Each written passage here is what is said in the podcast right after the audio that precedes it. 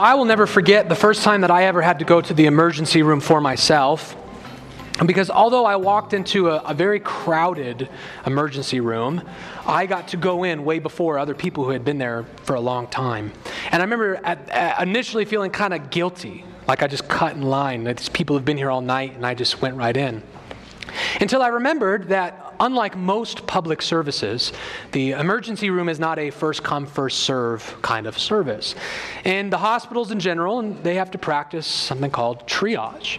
And triage is basically just the practice of determining which emergencies are more emergencies than others right? Determining the levels of severity to every emergency so that the people who need the help most get it first. Right, so this is why if a guy comes into an emergency room with, with, uh, with symptoms of a heart attack or, or like a gunshot wound to the chest, he's going to get help before the guy who came in because his hand was hurting and he think maybe he broke a finger or something. Right? Not that a broken hand is okay, but certainly we want to treat the heart attack before we treat the broken hand. So hospitals sort of have to determine, they have to sort of make judgment calls on which emergencies truly are life threatening versus which can wait. And this is a, a, helpful analogy for theology because the Christian church has to do triage as well. We have to do theological triage. Right? Now, obviously, I think it goes without saying, ideally, every one of us would want to know the truth on every point of doctrine. Right? It's, it's never fun to believe anything false even if it's insignificant. We want to know everything that's true. But we also understand that there are some truths more important than others. There are theological doctrines that are more important than other theological doctrines. And so the reverse of that is there are theological errors that are more severe than other theological errors. There are some things that you can be wrong about and still see Christ on Resurrection Day. There are other theological errors that you can make which are life threatening. If you make that error, you will not see Christ in the resurrection except for in judgment. Some errors are theologically life threatening emergencies. And historically, many of the errors that the church has recognized here is an error that is life threatening, involve our study of doctrine that we call Christology, which is the study of Christ. Christological errors or Christological heresies are false ideas specifically about Jesus that keep a person from knowing God savingly. And church, church history shows that Christians have always viewed getting Christ right, knowing Jesus the right way, as something of top theological importance. To get Jesus wrong is a severe theological emergency, at least from the perspective of, the church, of church history. So I want to ask the question are they right? How important is the doctrine of Christ? Does it really matter how accurate we are about Jesus? And if we determine that Jesus is that important, we need to get Jesus right. What does that mean exactly? What about Jesus do I have to know that's so important? For example, if you see pictures of Jesus, although our Reformed tradition doesn't encourage pictures of Jesus, but they exist, if you see a picture of Jesus, typically he has long hair. I personally don't believe Jesus did have long hair. I think Jesus had short hair. Am I going to go to hell? Am I wrong about Jesus? Do I have a false Jesus? Right? What errors, what about Jesus, if, if, do, if the doctrine of Christ is really that important, what specifically, what do we need to know about Jesus? Well, the good news for us is I'm not saying that our text today is necessarily exhaustive, but our text today, whether implicitly or explicitly, is going to give us seven, well, technically eight, it'll be seven points, but eight things that you must get right about Jesus. Would you open your Bibles to John chapter 8, verse 12? John chapter 8, beginning in verse 12. We are going to read through verse 30. And if you would, when you are there, stand for the reading of God's word.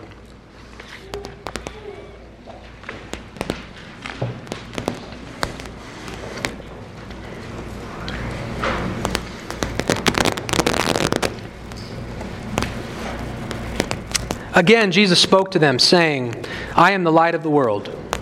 Whoever follows me will not walk in darkness, but will have the light of life. So the Pharisees said to him, You are bearing witness about yourself. Your testimony is not true. Jesus answered, Even if I do bear witness about myself, my testimony is true, for I know where I came from and where I am going. But you do not know where I come from or where I am going. You judge according to the flesh, I judge no one. Yet even if I do judge, my judgment is true, for it is not I alone who judge, but I and the Father who sent me. In your law it is written that the testimony of two people is true. I am the one who bears witness about myself, and the Father who sent me bears witness about me. They said to him, Therefore, where is your Father? Jesus answered, You know neither me nor my Father. If you knew me, you would know my Father also. These words he spoke in the treasuries he taught in the temple, but no one arrested him because his hour had not yet come. So he said to them again, I am going away, and you will seek me, and you will die in your sin. Where I am going, you cannot come. So the Jews said, Will he kill himself, since he says, Where I am going, you cannot come? He said to them, You are from below, I am from above. You are of this world, I am not of this world. I told you that you would die in your sins, for unless you believe that I am He, you will die in your sins. So they said to him, Who are you? Jesus said to them, Just what I have been telling you from the beginning. I have much more to say about you and much to judge, but he who sent me is true. And I declare to the world what I have heard from him. They did not understand that he had been speaking to them about the Father. So Jesus said to them, When you have lifted up the Son of Man, then you will know that I am he, and that I do nothing on my own authority, but speak just as the Father taught me. And he who sent me is with me. He has not left me alone, for I always do the things that are pleasing to him. As he was saying these things, many believed in him. This bars the reading of God's word. Please be seated.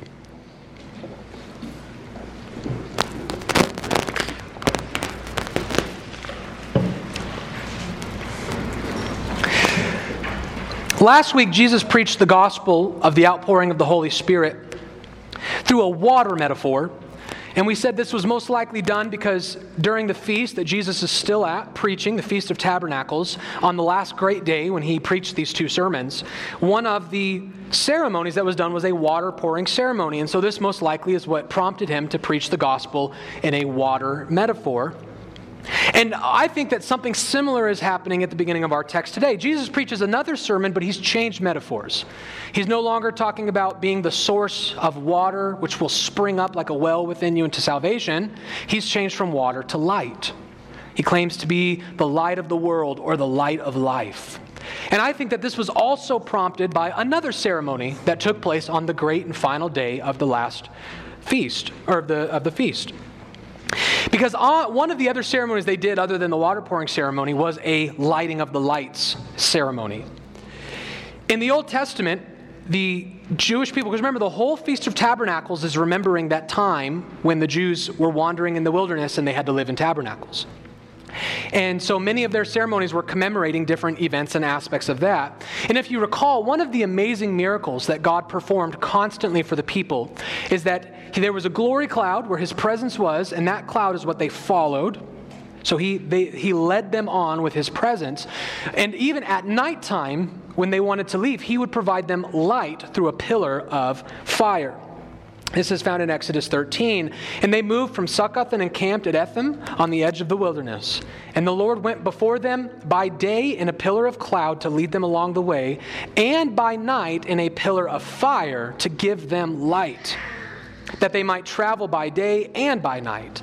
The pillar of cloud by day and the pillar of fire by night did not depart from before the people. So they wanted to remember this amazing miracle, this pillar of fire that gave them light, and this light led them to the promised land. And so one of the ways that they would remember that is they had these lamp lighting ceremonies. There would be these massive torches, these massive lamps, and these four massive lamps would all be lit. And then eventually, once the sun went down, the people of Israel would themselves light their own torches. And they would dance and they would sing psalms, and there'd just be a big celebration all night long, lighting up. It's kind of like their version of Christmas lights, right? Just celebrating the light that led to life with these lamps and with these torches. And so Jesus then uses that, whether he preached this before or after, I'm not sure. But Jesus uses that as sort of a springboard to teach these people that I am the fulfillment of Exodus 3. I am the fulfillment of the type of the cloud of fire. I am the fulfillment, for I am now the light that will lead you to the promised land. If you're looking for life, you're in the dark. I'm the light that you can follow that will lead you to eternal life. Jesus is essentially claiming what we just sang about in Christ alone. In Christ alone, my hope is found. He is saying, I am the only way to salvation. Outside of me is nothing but darkness. If you want to know how to get to heaven, follow my light. I'm now the pillar of fire for the people of God. And as you can imagine, this is just yet another one of those grandiose claims that Jesus makes in the Gospel of John. This time it's interesting because apparently the Pharisees show up to hear it this time in person. If you remember last week, Nicodemus encouraged his colleagues, we should probably hear the guy out before we judge him to death. Apparently, whether they're reluctantly or not, they take him up on that advice. So they show up for this sermon and they hear Jesus claiming to be the only way of salvation, to be the only light that God has provided to lead you to the promised land. And they immediately reject him because, according to the judicial law of the Old Testament, a crime cannot be established without two witnesses. And they think you can just apply that over here. And so they're saying, listen, Jesus is just making these huge claims without any evidence. Dismiss him. They tried to dismiss him. And what's interesting is they already did that earlier in the Gospel of John. We've heard this argument from the Pharisees before. It just goes to show you the Pharisees, they don't really have many arguments against Jesus. We continuously see them recycle the same three things. He's from Nazareth, not from Bethlehem, which if they just asked him, they would know that that's wrong. He is not, he, he's speaking on his own authority. There's no evidentiary confirmation. And Jesus actually goes on in this text and earlier in the Gospel of John to say, My miracles are the evidentiary confirmation from the Father. So that's why Jesus tells them, I'm not speaking on my own authority. The Father has testified to me. I've been, ra- I've been healing the sick, I've been performing miracles. Why would God give me the power to do that if He wasn't on my side? So their, their first argument can be dismissed because they didn't even ask Jesus about it. Their second one, Jesus has already refuted.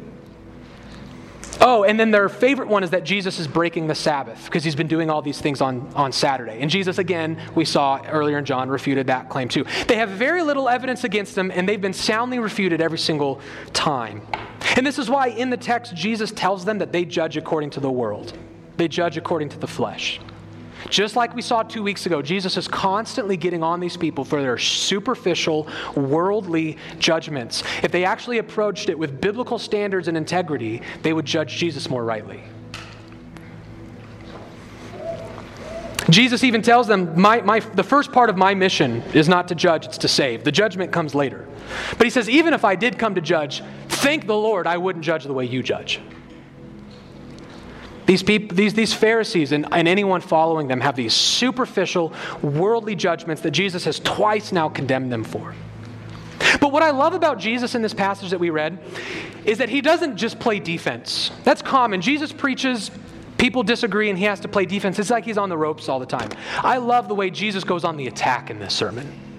Jesus says, It's time for me to play a little bit of offense. I'm done answering your questions. I'm done putting up with these worldly, superficial objections. And Jesus goes on offense. And there's no better time that we see the offensive firepower of Jesus than in verse 24. This is sort of the, the most important verse in this entire passage. Look at verse 24.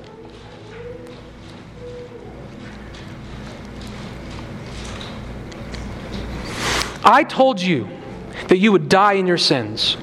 For unless you believe that I am He, you will die in your sins. Can I ask you a question? How much more impactful, how much more severe could a verse possibly be? Jesus is literally telling these people what they must do to avoid eternal judgment. To die in your sins, the layman's version of that is to go to hell. Right? Because if, if you die in your sins, that means you, you are dying in a state where your sins have not been paid for. So you have to go pay for them. And so the opposite of this is that apparently there's something you can do, there's something all of us can do to avoid dying in that state. You don't have to die in your sins. The Pharisees are going to, but we don't have to. We can die in forgiveness. We can die in right standing with God. And what do we do? Well, put shortly, Jesus says it's pretty simple. You believe in him. To reject Jesus is to reject salvation. To reject Jesus is to reject salvation. And, you can tell that Jesus' teaching in verse 24, you can tell that this made a huge impact on the Apostle John himself, who wrote this gospel, because this becomes a huge theme of his in his epistles. Let me just give you one example 1 John 2. Who is the liar but he who denies that Jesus is the Christ? This is the Antichrist, he who denies the Father and the Son. No one who denies the Son has the Father. Whoever confesses the Son has the Father also. You see how John sees the Son and the Father is, is linked, inseparably linked? You don't get God without Jesus. If you reject Jesus, you reject God. And if you reject God, you will die in your sins. We must believe in Jesus in order to be saved. You must believe in him. Now, like I said, I think we've established the first question we asked in our introduction Is the doctrine of Christ important? And the answer from Jesus is emphatically yes. Because if you get him wrong, you will die in your sins. It couldn't be more important. The church has been right throughout history to make Christological errors of utmost importance, theological triage, getting Jesus right, utmost importance. If you don't, you will die in your sins. But let's answer the next question then. What about Jesus do I need to know then? Does his hair length matter? Does his height matter? What do I need to know about Jesus to be saved? I think that this text is going to provide us a pretty crucial foundation to answer that question. And so I'm going to give you a number. Like I said, we technically have seven points, but one of them is a twofer, so it's really eight. I'll let you decide. Whatever you want in your sermon notes, you can do it seven or eight. I don't care. Seven or eight points that you need to believe, that you must believe, or else you will die in your sins. Here's what you need to know about Jesus. Point number one Jesus is God. Point number one Jesus is God. Let's look at our key verse here, verse 24. I told you that you would die in your sins, for unless you believe that I am He, you will die in your sins. This verse, and another one like it uh, later on in the text, is extremely popular among Christian scholars and academics. And the reason why is because the Greek grammar, which is something we kind of lose in the English translations, are, is fascinating for a couple reasons. The first one is that it's incorrect grammar. Jesus speaks a grammatically incoherent, incorrect statement in this verse. Uh, the, the, we lose this in the English. The English translations typically soften this up. So Jesus says, What must you believe in order to be saved? And, and the ESV reads, You must believe that I am He. Your Bibles might say something similar I am He, or I am that I am, or I am that I said I am. That word He or I am, it's not in the Greek. They add it in to make it a complete sentence. But what Jesus literally says is, You must believe that the Greek is ego eimi, which simply means I am which is an incomplete sentence, right? If someone said, Who are you or where are you going? and I just said, I am, they go, You are what? What are you? Where are you going? Who are you? You don't answer the question. It isn't interesting. In the next verse, verse 25, they ask him that question. Jesus says, You must believe that I am. And what do they say in verse 25? I am what? Who are you? Why are you leaving us in suspense? He didn't answer the question. He simply says, You have to believe that I am. Now, the reason why this is also so fascinating is because the Old Testament, long before Christ, was translated into Greek. And when we examine this ego eimi, this statement, I am, and we compare it to the Old Testament, we realize Jesus is doing something phenomenal here. He's claiming the name of God. This primarily shows up also in Exodus chapter 3. Then Moses said to God, If I come to the people of Israel and say to them, The God of your fathers has sent me to you, and they ask me, What is his name? What shall I say to them? And God said to Moses, I am who I am. And he said, Say this to the people of Israel I am has sent me to you. God also said to Moses, Say this to the people of Israel The Lord, the God of your fathers, the God of Abraham, the God of Isaac, the God of Jacob, has sent me to you. This is my name forever, and thus I am to be remembered throughout all generations. God gave himself a name I am. That's his name, the name by which he will be remembered forever. It's the only name of God. Well, actually, there's one of two, I think, but it's one of the only names of God in the Old Testament that is never attributed to any other creature. In the Old Testament, there are some names of God that are given to angels. Some names of God are even given to very powerful men. This name, I am, in Hebrew is Yahweh, also known as the Tetragrammaton. If you ever want to impress friends, you can remember that. Uh, it's YHWH, Yahweh, which, by the way, we used to, just fun tidbit, um, the, the, the evolution and translation of the Tetragrammaton has been difficult over history. This used to be pronounced Jehovah. So if you ever read an old hymn or an old Bible or an old sermon and you hear someone call God Jehovah, they're, they're calling him the same thing that we now think is probably better translated or tra- pronounced as Yahweh. We've kind of changed how we think those Hebrew consonants should be um, articulated. But Jehovah Yahweh, same thing. Yahweh is the ultimate name of God, his eternal and forever name. No one else is allowed to be called Yahweh. This name is so sacred, by the way, that today Orthodox Jews will not say it, nor will they write it. If you ever see a Jewish person write, they will, they will write the word G dash D. They won't put the O because they think it's sacrilegious to even utter the holy name. That's how important this name is. Jews won't even say it.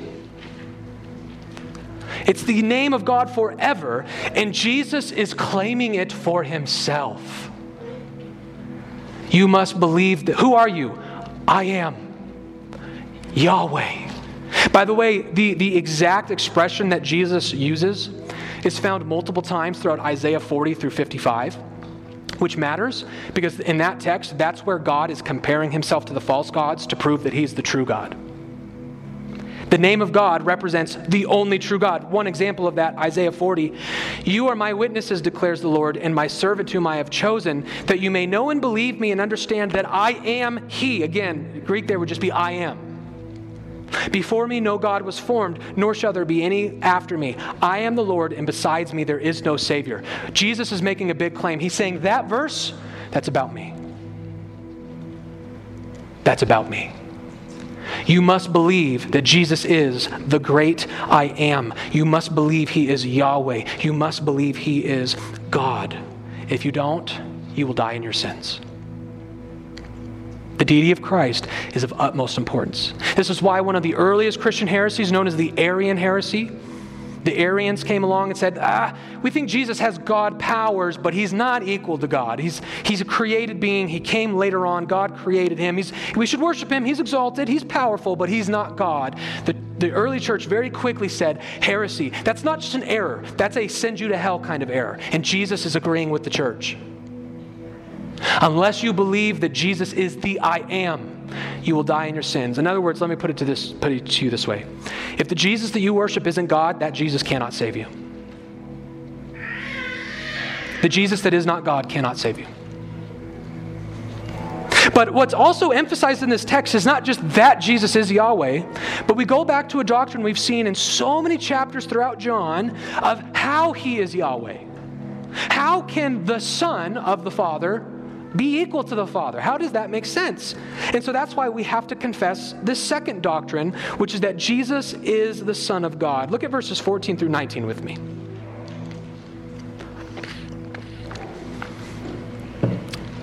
Jesus answered, Even if I do bear witness about myself, my testimony is true, for I know where I am where I came from and where I am going, but you do not know where I come from or where I am going. You judge according to the flesh, I judge no one. Yet even if I do judge, my judgment is true, for it is not I alone who judge, but I and the Father who sent me. In your law, it is written that the testimony of two people is true. I am the one who bears witness about myself, and the Father who sent me bears witness about me. They said to him, therefore, Who is your Father? Jesus answered, You know neither me nor my Father. If you knew me, you would know my Father also. The reason the Bible forces us to be Trinitarians is because it affirms that while there is only one God, there are multiple persons with that divine essence. There's just no getting around this in the Bible. Thus, Jesus is God, He is Yahweh, but He is not the Father. He has the Father's essence, though, because He is the Son.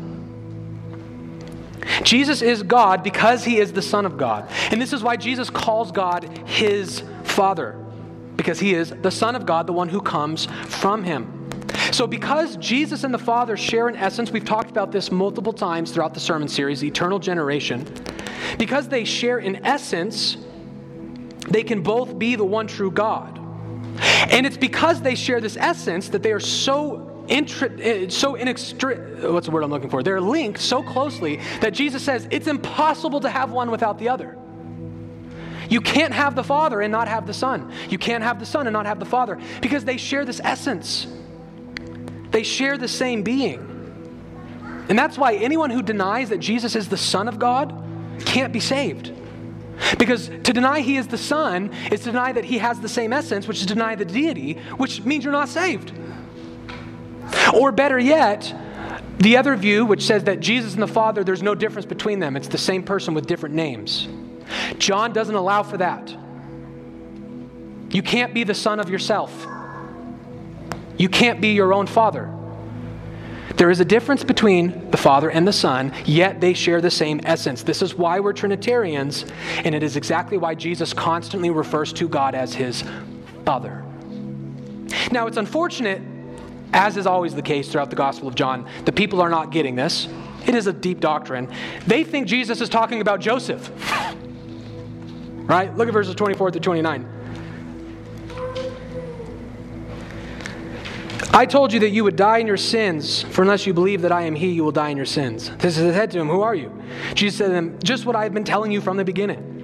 I have much to say about you and much to judge, but He who sent me is true, and I declare to the world what I have heard from Him. They did not understand that He had been speaking to them about the Father. So Jesus said to them, When you have lifted up the Son of Man, then you will know that I am He, and that I do nothing on my own authority, but I speak just as the Father taught me. And He who sent me is with me. He has not left me alone, for I always do the things that are pleasing to Him. Jesus has been very clear, even from the beginning, that He is from the Father. He has more to tell them, but because of their hardness of heart, they can't even understand this basic claim. But by God's grace, we have come to understand it. That Jesus is not the son of Joseph. From an adoptive human perspective, he is. But Jesus' true essence is from God. He is the Son of God.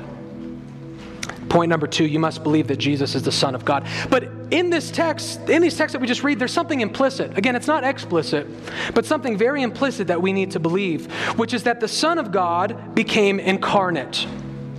Point number three that you must believe to be saved is that Jesus eh, became incarnate. Jesus is God incarnate. We see this all over. I want to emphasize look at verse 23. He said to them, You are from below, I am from above. You are of this world, I am not of this world. So Jesus is here making a claim that he is not of this world. Yet, he's in the world, right? Who are they talking to? he's in the world. He's a flesh and blood human being standing eye to eye from these people talking, and he says, I'm not from the world. You are not me. Jesus is implicitly telling them that he is a heaven sent person who took on humanity, and that's what we call the incarnation. Incarnation, what we celebrate at Christmas time, is just a Latin term to be embodied or to take on flesh. That the Son of God, he who was God eternally, became a man. He took on flesh. He is not of the world, but he did enter into it. He is not from the world, but he came into it. That's the incarnation. That Jesus is a true human being. You must confess that. Everyone who denies the deity of Christ, by the way, necessarily denies this doctrine also, because how can God take on flesh if Jesus isn't God? right? But even if you do believe that Jesus is God, but yet for some reason still deny that he took on flesh, you're not saved. And you think, I've never met a person like that. They existed. One of the earliest, potentially the earliest Christological heresy was known as Docetism. And the Docetists taught this very thing. Yes, Jesus is God, but he didn't really have a body. He didn't really become a human being. He just pretended like it. He, they, they called it a, a, a, like, a, like a phantom or a hologram. It looked like he had a body because we can't converse with God. So he needed to show up somehow, but it wasn't true flesh and blood. He wasn't really a human being. That existed, it was a popular view in the early church. It was even gaining ground in the first century, which is why the, the very author of our gospel had to refute it. 1 John, beloved, do not believe every spirit, but test the spirits to see whether they are from God. For many false prophets have gone out into the world, and by this you know the Spirit of God. Every spirit that confesses that Jesus Christ has come in the flesh is from God. And every spirit that does not confess Jesus is not from God. This is the spirit of the Antichrist, which you heard was coming and is now in the world already. To deny that Jesus took on flesh makes you the Antichrist. and this probably goes without saying, but the Antichrist can't be saved. We already confessed this, by the way, in the Athanasian Creed. We began that creed saying it is necessary for eternal salvation that one also faithfully believe that our Lord Jesus Christ became flesh. This is hinted at again in verse 28. Look at what Jesus says. So Jesus said to them, When you have lifted up who? The Son of Man. Not the Son of God, though they, they would lift up the Son of God. But in this text, he refers to himself as the Son of Man. Jesus, the Son of God, became a Son of Man. He is a true human being with a flesh and blood, body that was capable of being crucified. And that leads us to our next point. The fourth thing you must believe about Jesus to be saved is that he was, in fact, crucified. Verse 28 again. So Jesus said to them, When you have lifted up the Son of Man, then you will know that I am he, and that I do nothing on my own authority, but speak just as the Father taught me. So, even though many people did, in fact, come to faith, we saw the very last verse at the end of this sermon, Jesus is telling us the greatest example that you can possibly have, the greatest proof that you could possibly imagine for his claims are not his miracles, not his profound wisdom and elegant teaching. The thing that will make everyone, even his haters, see the truth of his claims is his death on a cross. When he lays his life down out of obedience to the Father and love for the covenant people. This was his chief act as our mediator that he died for our sins, and one could not possibly deny this event and still know Christ. It is, it is the most crucial thing he did for our salvation. And Jesus says here, it's, it's the most important proof of who he is. So, how can you deny the proof and still affirm who he truly is? No. If your Jesus didn't die on a cross, that Jesus can't save you. If your Jesus didn't die on a cross, you're worshiping the wrong one. I don't know who you're worshiping, but it's not this one. Our Jesus, the true Jesus, was lifted up. And when he was lifted up, it became obvious to everyone that he is the I am. That the Son of God is, in fact, also the Son of Man. However, if you believe that Jesus died, but then conclude from that that he's still dead, you've got a really big problem on your hands.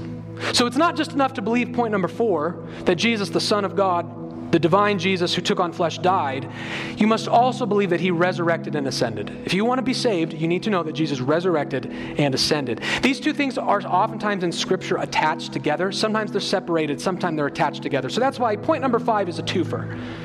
You have to believe that Jesus resurrected and ascended. Look at verse 21 through 23 with me. So he said to, the, said to them again, I am going away, and you will seek me, and you will die in your sin. Where I am going, you cannot come. So the Jews said, Will he kill himself, since he says, Where I am going, you cannot come? He said to them, You are from below, I am from above. You are of this world, I am not of this world. So here Jesus prophesies yet again of his ascension into heaven. He's done this once before, a couple weeks ago, and remember, they misunderstood him. They thought he was saying he was going to go out to the Gentile world. Now they still misunderstand him, but they've actually made some progress. Now they understand that when Jesus says, I'm going to a place where you literally, physically could not possibly follow, even if you wanted to, they're thinking, we could, if we wanted, it would take some time, but we could go anywhere in the world. We can go anywhere. We can follow Jesus anywhere. So if he's claiming to go somewhere where it's literally impossible for us to go, he's claiming to die. That's the only place I can't go. So is he going to kill himself? Which is obviously not true, horrible blasphemy, but it has the irony of the fact that Jesus did willingly lay his life down. But here, they rightfully understand that when Jesus promises to go away to where they cannot go, when he promises his ascension, his death is entailed in that. He's not just going to do an earthly ministry and ascend. He's going to die and then ascend. And so, what has to happen in between there? The resurrection. Jesus is telling them, Yes, I'm going to die, but then I'm going to resurrect, and then I'm going to ascend to my Father to go back to my home where I came from, because I'm not of this world. Jesus is affirming explicitly and implicitly his resurrection and his ascension from the dead. And if anyone believes in a Jesus that did not rise from the dead, if anyone believes in a Jesus who never ascended into heaven, where he is now, then that person will die in their sins. People typically know this about the resurrection. Paul makes it pretty clear in 1 Corinthians 15, but they often forget just how important the ascension is, which is the primary thing in view in this text. The ascension is crucial because Jesus, when he ascended, the Bible fills that out for us, telling us what that means. And it tells us not only because he ascended is why he's able to mediate our salvation. So if your Jesus never ascended, you can't be saved. There's no, there's no one mediating for you in heaven. And we also know from passages like Philippians 2 that when Jesus ascended, it affirmed that he is in fact the Messiah, the Lord. And so, if we're going to affirm the ascension, I think it's fair to say point number six we need to affirm is that Jesus is the Lord. He is the Lord of all. You must believe that in order to be saved. In, in a certain sense, I, I don't even have a specific passage. You know, we could look at verse 21, but in a certain sense, this is sort of what the entire passage is actually getting at. The primary thing he's pointing us towards is that he is the Messiah, the one that the Father sent. I'm from the Father, he sent me, I'm the promised one, I'm the Messiah. And that is shorthand claiming to be Lord, because that's who the Messiah was. He came to be the King, the Lord. And this is why Philippians 2 tells us that everything Jesus did was to be ascended and raised and given the name that is above all names, so that at that name every knee should bow in heaven and on earth and under the earth. And so, what does that tell you? That the ascension, the lordship of Christ, was sort of the chief aim of the gospel. So, you think it's, it's probably pretty important that we believe that? That he's Lord? It's probably pretty important. This is, in fact, by the way, the very doctrine that began the first Christian persecution. The first Christians who were ever put to death were not put to death because they believed that Jesus was God. They were not put to death because they believed he was God incarnate. They were put to death because they said he's Lord. Caesar didn't care about their metaphysics, he cared about their obedience and their allegiance. And they said, We'll obey you, but not more than Jesus. Because Jesus is Lord of Caesar. Jesus is Lord of America. He's Lord of everything and everyone because he ascended to the right hand of God. If you deny the ascension, you deny the lordship of Christ. And if you deny the lordship of Christ, you will die in your sins. Jesus must be the Lord in order to be saved. And all of these doctrines lead us to one final point. We've looked at six so far. They lead us to one final point. When you put all these things together, there's only one possible conclusion that you can draw from this, and it's the very thing that Jesus opened the sermon up with, which is that Jesus is the only way to salvation. Look at verse 12. Again, Jesus spoke to them, saying, I am the light of the world. Whoever follows me will not walk, walk in darkness, but will have the light of life. Jesus claims here to be the light of the world, not a light of the world, not one light among many lights. He is the only light that leads to life. Outside of Christ, there is nothing but darkness. Our day is a day filled with religious pluralists. That is, people who say that, yeah, Jesus might be your way to the Father. He might be my way to the Father. And that's, that's good and dandy, but he's not the only way to the Father. There are lots, there are many. What destination do you know of that only has one path to it? Almost all destinations have multiple paths. So Jesus might be one way you take to salvation, but there's lots of other religions that lead to salvation too. And he's not the only way. Let me tell you this as severely as I can. That's a false gospel. It's not enough just to say, Jesus is my light. If he's not the only light, you will die in your sins. Jesus must be the only way to heaven. If you believe in a Jesus who's just one light among many equal lights, you are not saved. You do not know God. There is only one Son of God. There is only one Messiah. There's only one person who died for your sins. There's only one person who rose for your sins. There's only one person who ascended into heaven. There's only one person who took on flesh. Therefore, there can be only one way to be saved. No one else is your Messiah. No one else is your Savior. No one else is your God. There is one of each of these things. Therefore, He must be the only way. If you deny that, you deny everything else. There must be another Messiah, another Lord, another God, another King. It's a false gospel. It's not enough to believe Jesus saves you, He must be the Savior of the world. The only one who can save. That's the gospel. And that's why we come to church every Sunday and we stand firm and we continue to sing hymns like In Christ Alone, My Hope is Found. In Christ alone, my hope is found. Everywhere else is darkness. Now, you might be thinking, okay, that was a long text and that was a lot of sermon points.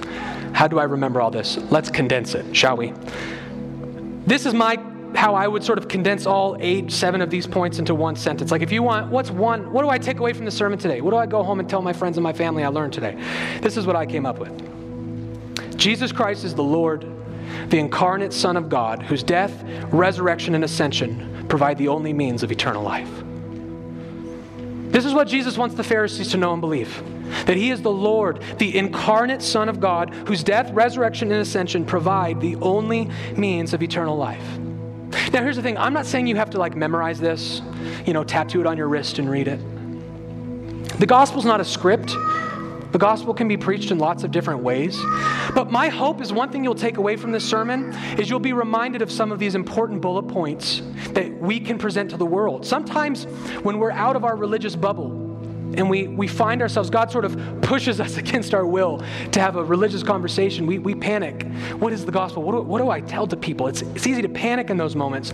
And my hope is that from this sermon, you'll maybe take away what are some of the things that's really important to touch on. When you tell people about Jesus, please don't leave out the fact that he's the Son of God.